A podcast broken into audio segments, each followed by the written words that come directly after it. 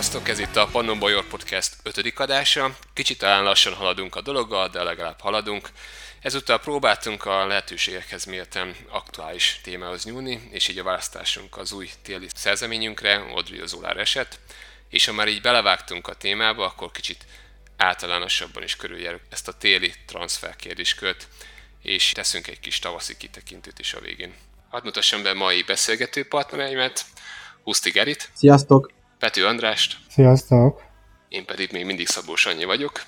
És akkor térjünk rá a fő témánkra, vagyis a, a vezérfonára, ugye Odrio Zólára, remélem jól mondom ki a nevét, de ezt majd lehet meg, megvitatjuk itt. Tehát ugye megszereztük kölcsönben ezt 24 éves Pajó jobb hátvédet, ugye a Reáltól vettük kölcsönbe, ami érdekes, hogy ezúttal nincs vételi opciónk, tehát ez egy egyértelműen átmeneti küldetésnek tűnik ami világos számunkra, hogy ő nem egy Haaland, tehát nem egy nagy ágyú igazolás volt, hanem egy ilyen, úgymond egy kis hal számunkra, egy kiegészítő ember, és nem csodálkozhatunk azon, hogy egy Dani Carvajal mögött csak ugye csereszerepet töltött be.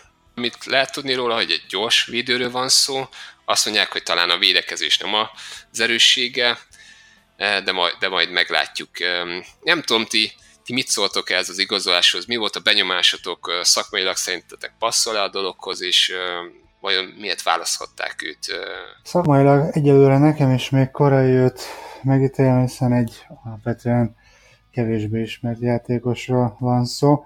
Minden esetre úgy vagyok vele, hogy a baszki játékosokat, a baszki srácokat eddig, ővelük eddig mindig nagyon elégedettek lehetünk, úgyhogy őt is szeretettel várom, vártam, viszont az már egyértelműen látszik, hogy ő egyelőre még nem, nem kapott lényegi szerepet, így, hogy az őre elsősorban nem húzó emberként, hanem ilyen vészmegoldásként fogunk számítani, ami egyébként nem is feltétlenül akkora probléma, hiszen hiába beszélünk rugalmas keretről, ahol egy-egy játékos több poszton is bevethető, egyszerre egy játékos csak egy passzon tud játszani, és ez különösen itt a Kimi, illetve Pavár esetében kiemelendő egy olyan helyzetben, ahol uh, több, több védőjátékosunk is sérült. Tehát én alapvetően úgy érzem, hogy ővel erősödtünk.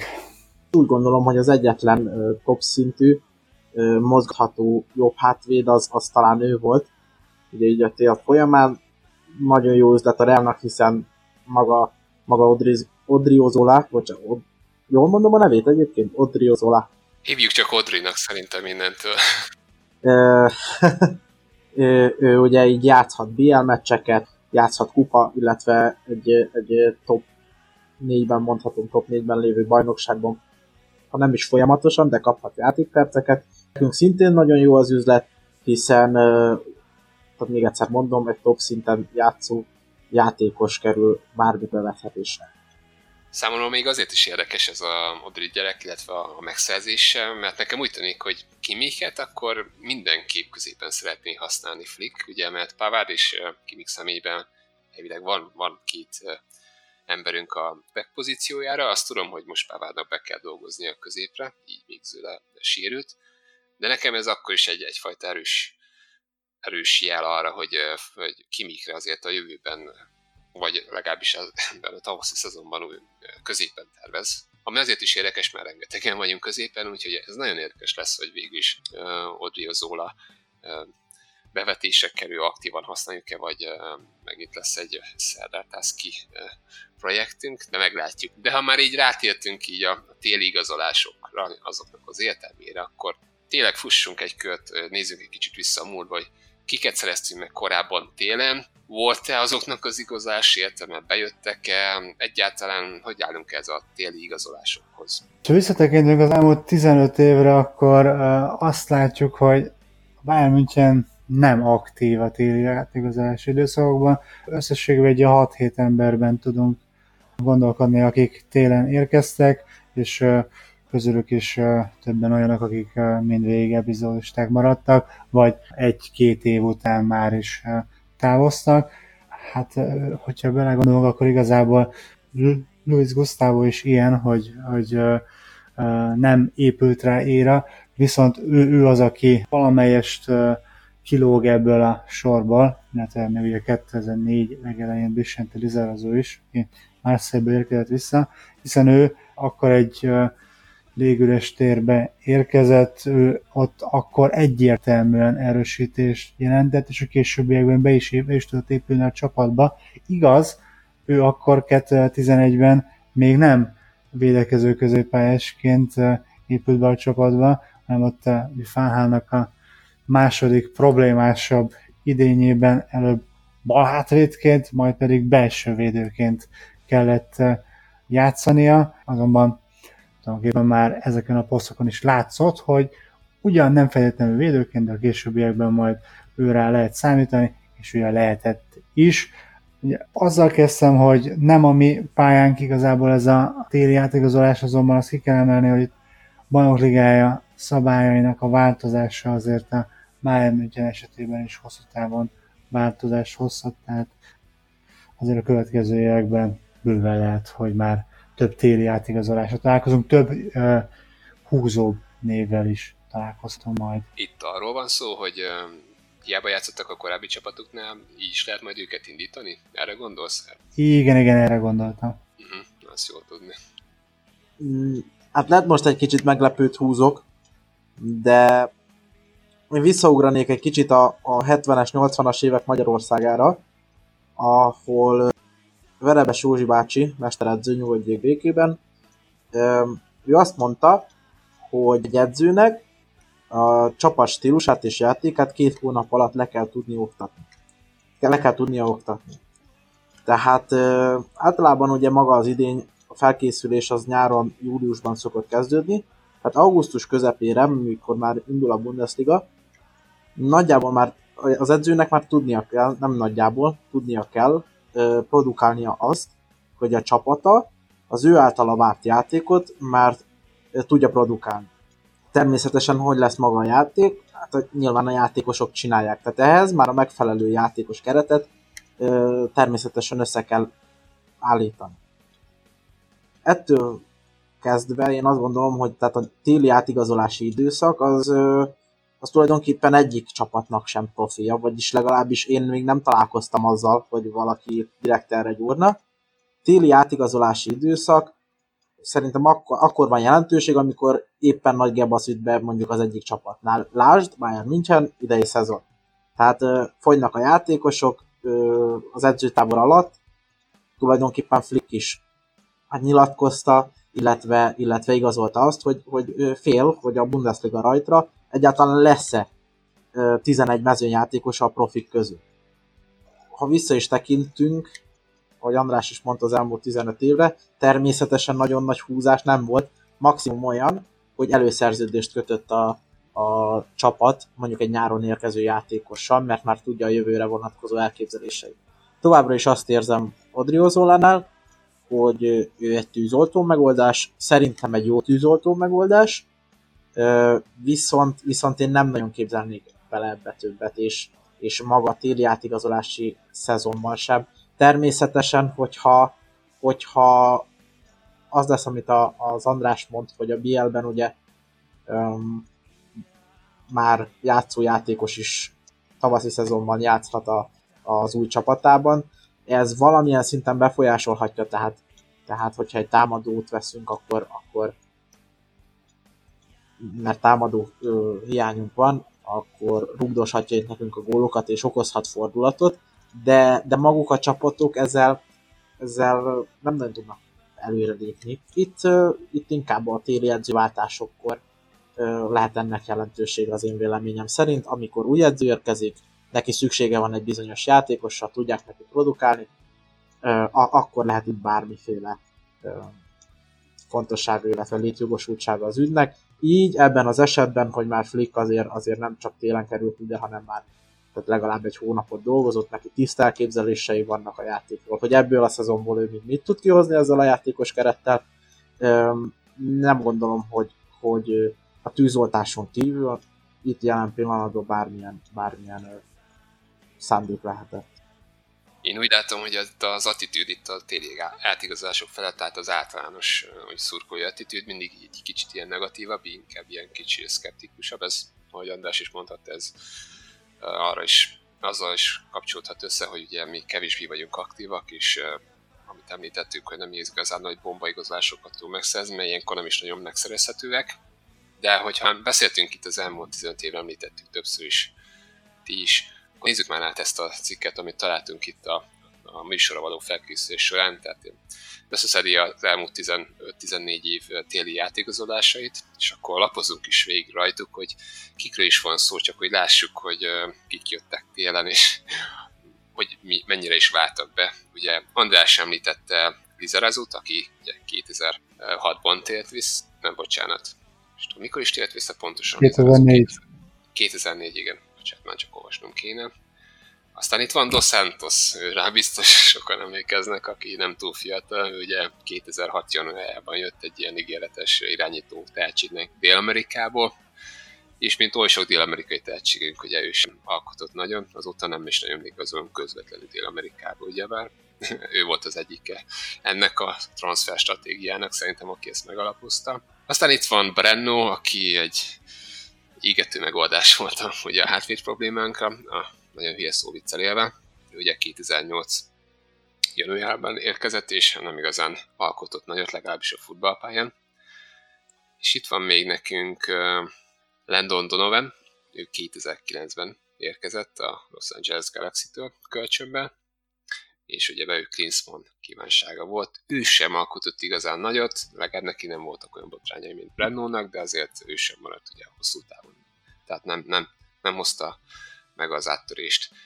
Viszont itt van egy úgymond kivétel, nevezhetjük kivételnek, Luis Gustavo, aki 2011-ben, 2011 januárjában a Hoffenheim helytől jött, és nem is olyan drágán, ugye bár itt 17 millió euró szerepel itt a cikkben, és mint tudjuk azért ő igazán kulcs szerepet töltött be ebben a sikeres Bayernben, főleg ez, a, ez a, az igazán sikeres Bayernnek a felvezető szakaszában ő azért fontos elem volt, ugye ott a védekezők középpályán, és ugye tagja volt, font, aktív szerepe volt a 2013-as győzelemben is.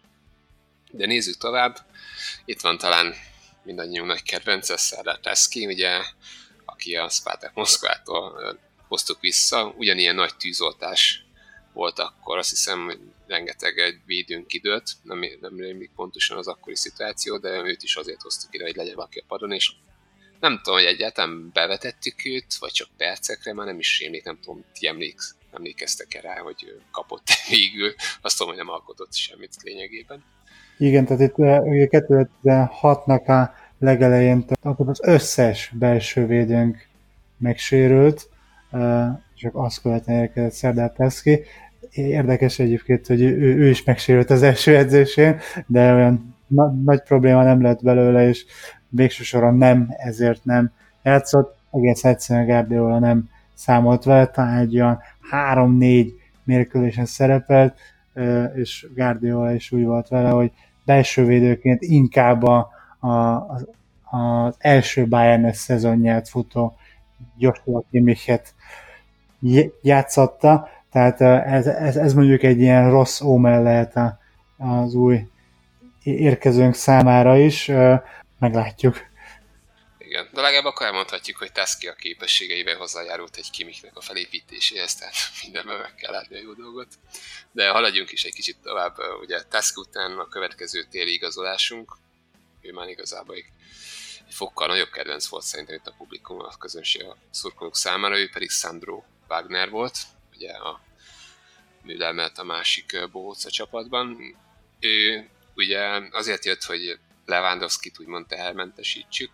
Azt hiszem ez a lengyelnek egy, egy időben konkrét kérése is volt. Jött is a Wagner. Igazából kapott is lehetőséget, de abszolút tényleg csak kiegészítő szerepet kapott, és ezt is szánták neki. Hát azt nem tudom érték, hogy mennyire jól töltötte be, gólokot azért lőtt, de azt nem mondanám, hogy olyan hűden nagy Jolly Joker volt. Tehát itt volt is, és letette a rövid négyegyét arra rövid időre. És mielőtt elértünk Odilzóra, még volt egy téli igazolásunk, ő megint egy pozitív, úgymond kivétel lehet, ő pedig ugye Alfonso Davis, a Fonzi, ő azért egész ígéretesnek tűnik. Az elején teljesen uh, homálynak tűnt, és nyilván kellett egy kis be, uh, egy kis idő, míg hozzászokik ez a német légkörhez, meg magához a csapathoz, de azóta egész, egész meredeken ível fel, fel a karrierje és a teljesítménye is, úgyhogy, úgyhogy azért ő azért egy ilyen kivételes mm, az egész téli játékozási históriában, legalábbis ebben az elmúlt 15 évben, hiszen itt alapvetően két nagy csoportot látom mindennek a téli átigazolásnak, ez a klasszikus, csak kiegészítő ember, hogy kitöltsünk valami hézagot egy ideig, valami nagy sérés hullámból, Ordiozóla is ebbe a csoportba tűnik, a másik pedig az, hogy igazolunk egy tehetséget, és hát a beválik, mert most meg tudtuk szerezni, és talán Davis is ide tartozik, és neki úgy tűnik, hogy be fog jönni, lekopogjuk, de egyelőre nagyon úgy tűnik, hogy működni fog.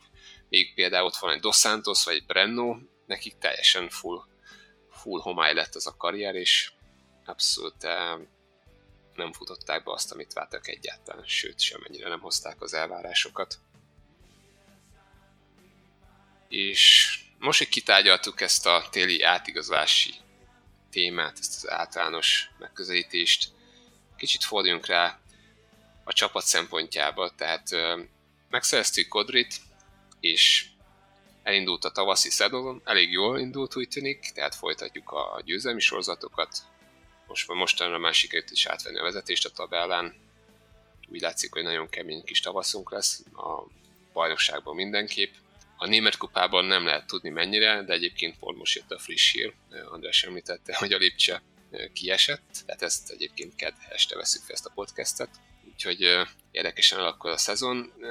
A kérdésem az lenne, ha végre sikerül megfogalmaznom, hogy szerintetek mennyire van felkészülve a csapat a tavaszi szezonra, ennek a, ennek a szezonnak a sorsdöntő felére. Ti mit gondoltok erről, András? Uh, annak ellenére, hogy uh, nagyon szépen kezdtük a tavaszi szezont, illetőleg hát itt ezt a karácsonyi utáni téli újraindulás is uh, sok-sok gól telített, azért egyelőre még több minden rejtett előttünk, én különösen a középpályás védekezés, illetőleg a védelemnek az általános helyzete. Sajnos az előzetes hírekhez képest azért Lucas Fernándeznek a felépülése is jócskán elhúzódott, így idő sem nagyon maradt arra, hogy a Bajnokligá 8 döntőjére egy ilyen egységes védelmet lehessen összeállítani.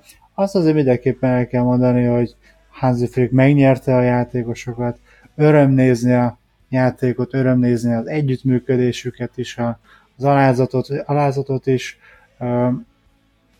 Hát a sorsdöntő azonban mindenképpen az, hogy élesben hogyan működik a csapat, tehát egy olyan helyzetben, ahol nem kétszer fog támadni az ellenfél. Illetőleg, ha kétszer is támad, akkor azt kőkeményen kihasználja. Hát itt az elmúlt három fordulóban nem ilyen ellenfeleink voltak. De ettől a fél szezontól, vagy tavaszi szezontól tulajdonképpen nem várok nagy csodákat, ez nem azt jelenti, hogy nem fordulhat elő mondjuk egy, egy triplázás, vagy ehhez hasonló csoda, vagy egy duplázás, csupán azt, hogy szerezzük még végre azt a pozíciót azon a bizonyos lovon, hogy se nem jobbra, se nem balra nem dőlünk el, hanem végre fel tudunk rájulni, és egyensúlyba tudjuk hozni ezt az egészet, amit az elmúlt néhány évben nem sikerült.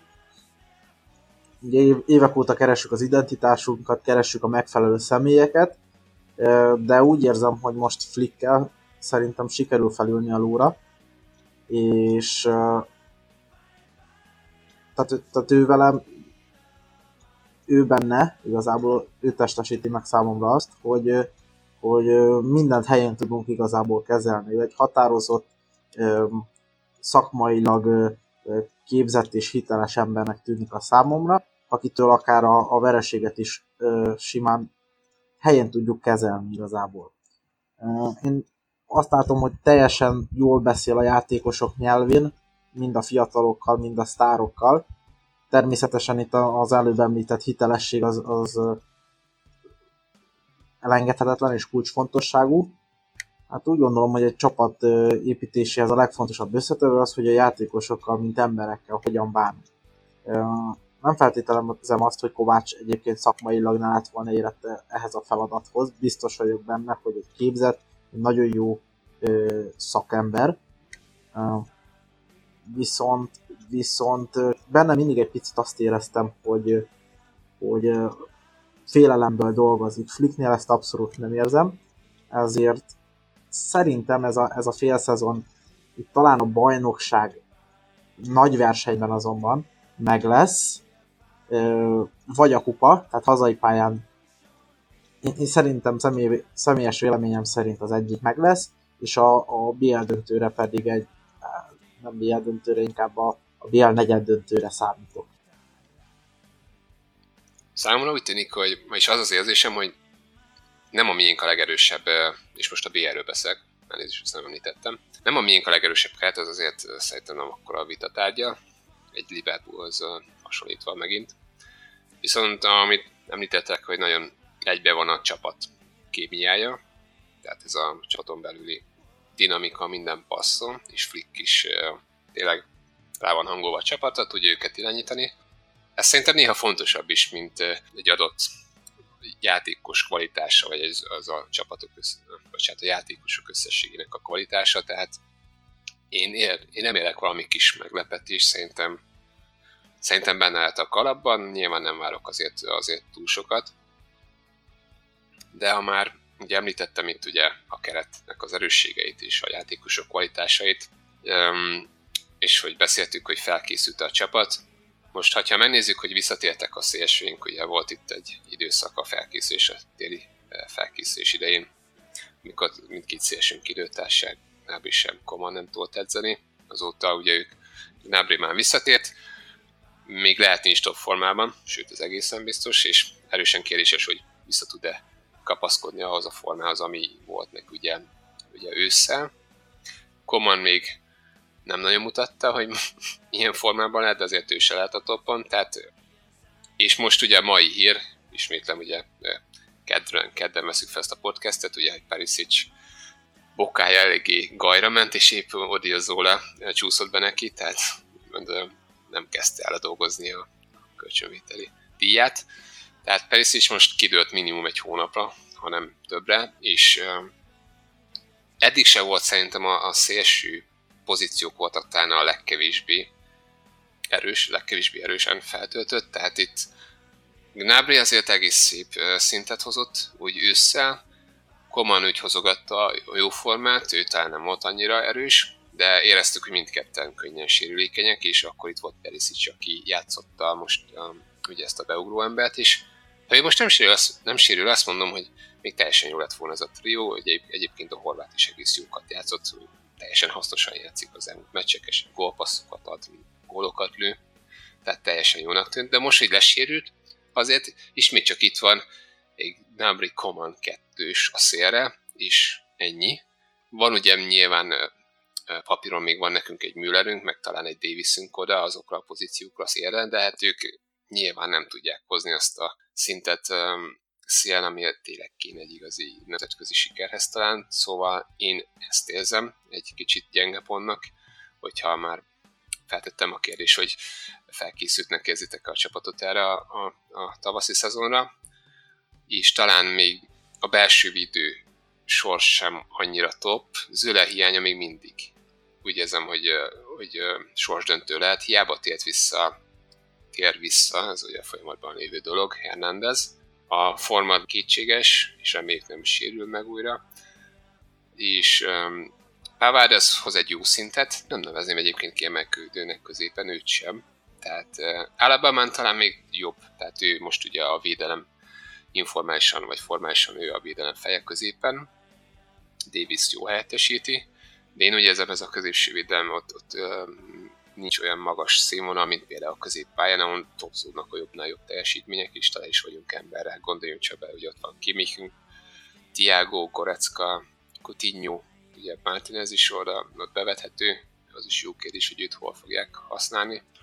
Szóval látok én itt egy lyukat itt a csapatban, ahol talán elmehet egy ilyen nagyobb siker, amiről amiben titkon reménykedünk. Nem tudom számotokra, ti ezt így látjátok, ezt a keretnek az erősségét, gyengeségét, vagy, vagy ti, ti mást is ide vennétek, vagy esetleg cáfolnátok, amit mondtam? Geri? Örülök, hogy felvetetted a, a sérülés témát. amit, amit az előbb elfelejtettem mondjuk nektek mondani, hogy én igazából ettől a tavasztól én nem, nem kupákat várok, hanem, hanem azt, hogy ezek a sérülések, tehát ez a rettentő mértékű sérülés hullám, ez végre megálljon, és hogy ezt tudjuk valahogy úgy kezelni, hogy azok a játékosok, akik egyébként rendkívül jó fejlődnek Command végre ne a kórházakba járkáljanak, illetve a, a rehabilitációkra, hanem bent tudjanak maradni a játékban. András, te mit gondolsz erről a keret erősség, gyengeségek kérdésről? Akár egy ilyen téri játékozási szezonban is e, pillanatok alatt el lehetne költeni 100-200 millió eurót is, szó se róla. Mint ahogyan azt mondtam, én nekem elsősorban a védelemben vannak fenntartásaim, van olyan játékosok, hogy Züle, aki biztosan nem fog egészen a végjátékig felépülni. Hernández egyelőre még egy sötét pont, úgy, ahogyan egyébként Jaron Boateng esetében is esetében sem lehetünk teljesen bizakodóak a jövőt illetően támadó szekcióban egészen délutánig, amikor olvastam azt, hogy Perisic megsérült, ugye a KED van, amikor mi ezt felveszünk, úgy voltam vele, hogy alapvetően pozitívan mehetünk neki akár a bajnok ligájának is, hiszen amennyiben majdnem mindenki egészséges, akkor mindig lesz a nyolcas játékostól felfele legalább két olyan játékos, aki a padról beszállva pozitívan befolyásolhatja a játékot így, így most, hogy Perisic megsérült, így azért mindenképpen szükséges az is, hogy Komant valahogyan összedrótozzák erre a tavaszra. Én őszintén szóval azért eléggé szkeptikus vagyok azzal, hogy Koman hosszú távon is mennyire tud egészséges maradni. Nem ő visszatérése azért mindenképpen pozitív a számomra. Na és zárásnak akkor felteszek egy ilyen klasszikus kérdést, biztos örülni fogtok neki. Mit vártok, mármint mit tippelnétek eredményekben a szezon végére? Hova jutunk bajnokságban, hova jutunk a német kupában és a BL-ben? Hát én az előbb már félig lelőttem a poént, vagy egészében, de arra való.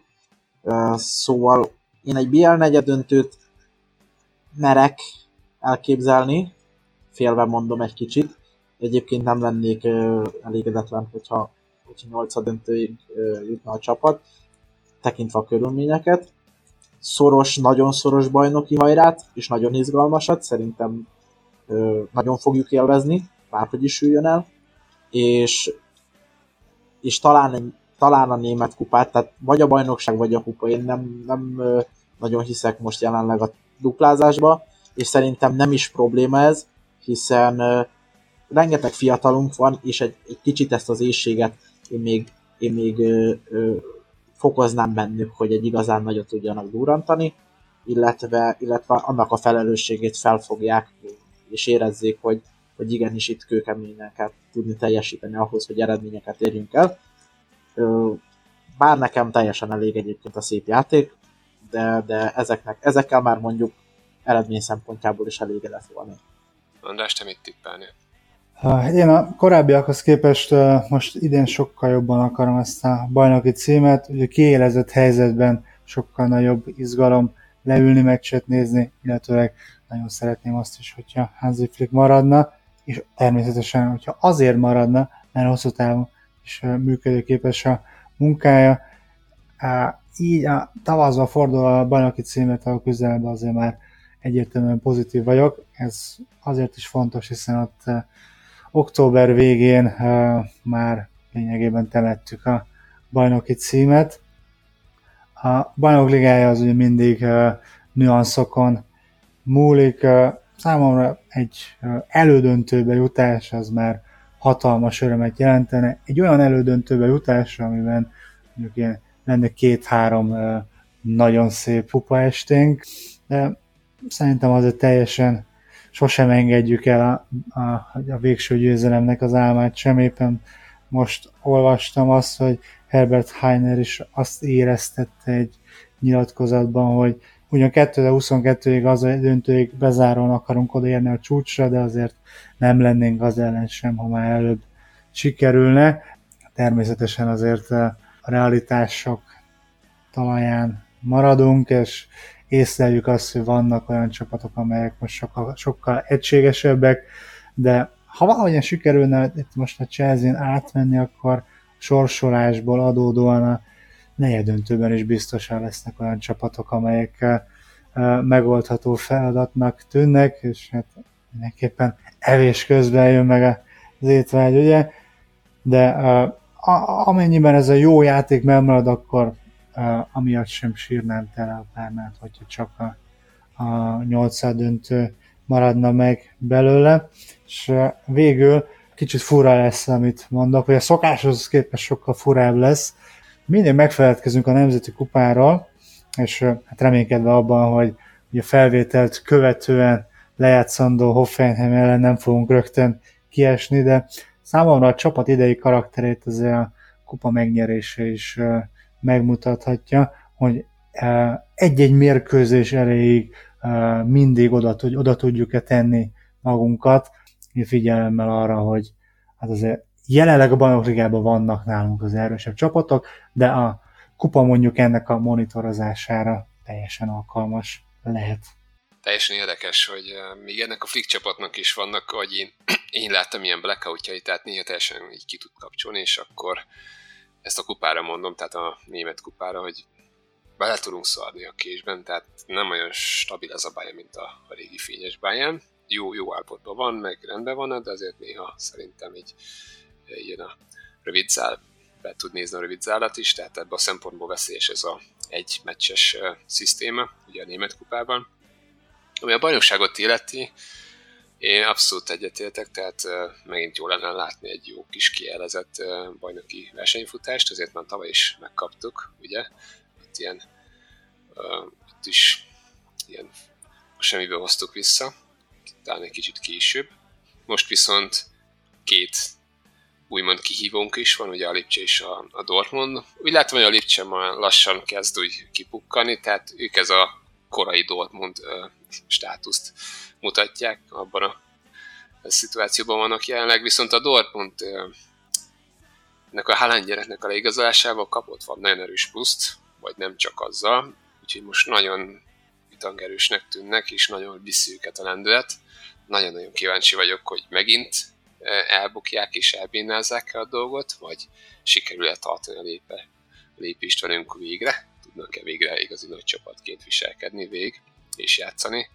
Nagyon-nagyon érdekes lesz, és egyrészt ugye nyilván a Dortmund kevésbé érdekes számokat, de azért mégis ő az egyik talán a legfőbb rivális, sőt mondhatom, hogy a legfőbb rivális, tehát hogy hogy fejlődik ez a rivális, érdekes lesz nézni. A másik pedig az, hogy megint tudjuk-e hozni ezt a rutinos rókát, ezt a stabil csapategységet, ami ugye akkor hozza a pontokat, amikor pont kell. Tehát nagyon érdekes lesz ez a két karakterű csapatnak a versenyfutása. Úgyhogy ezt én nagyon várom, meg a tavaszi meccsünket is várom a Dortmunddal nagyon.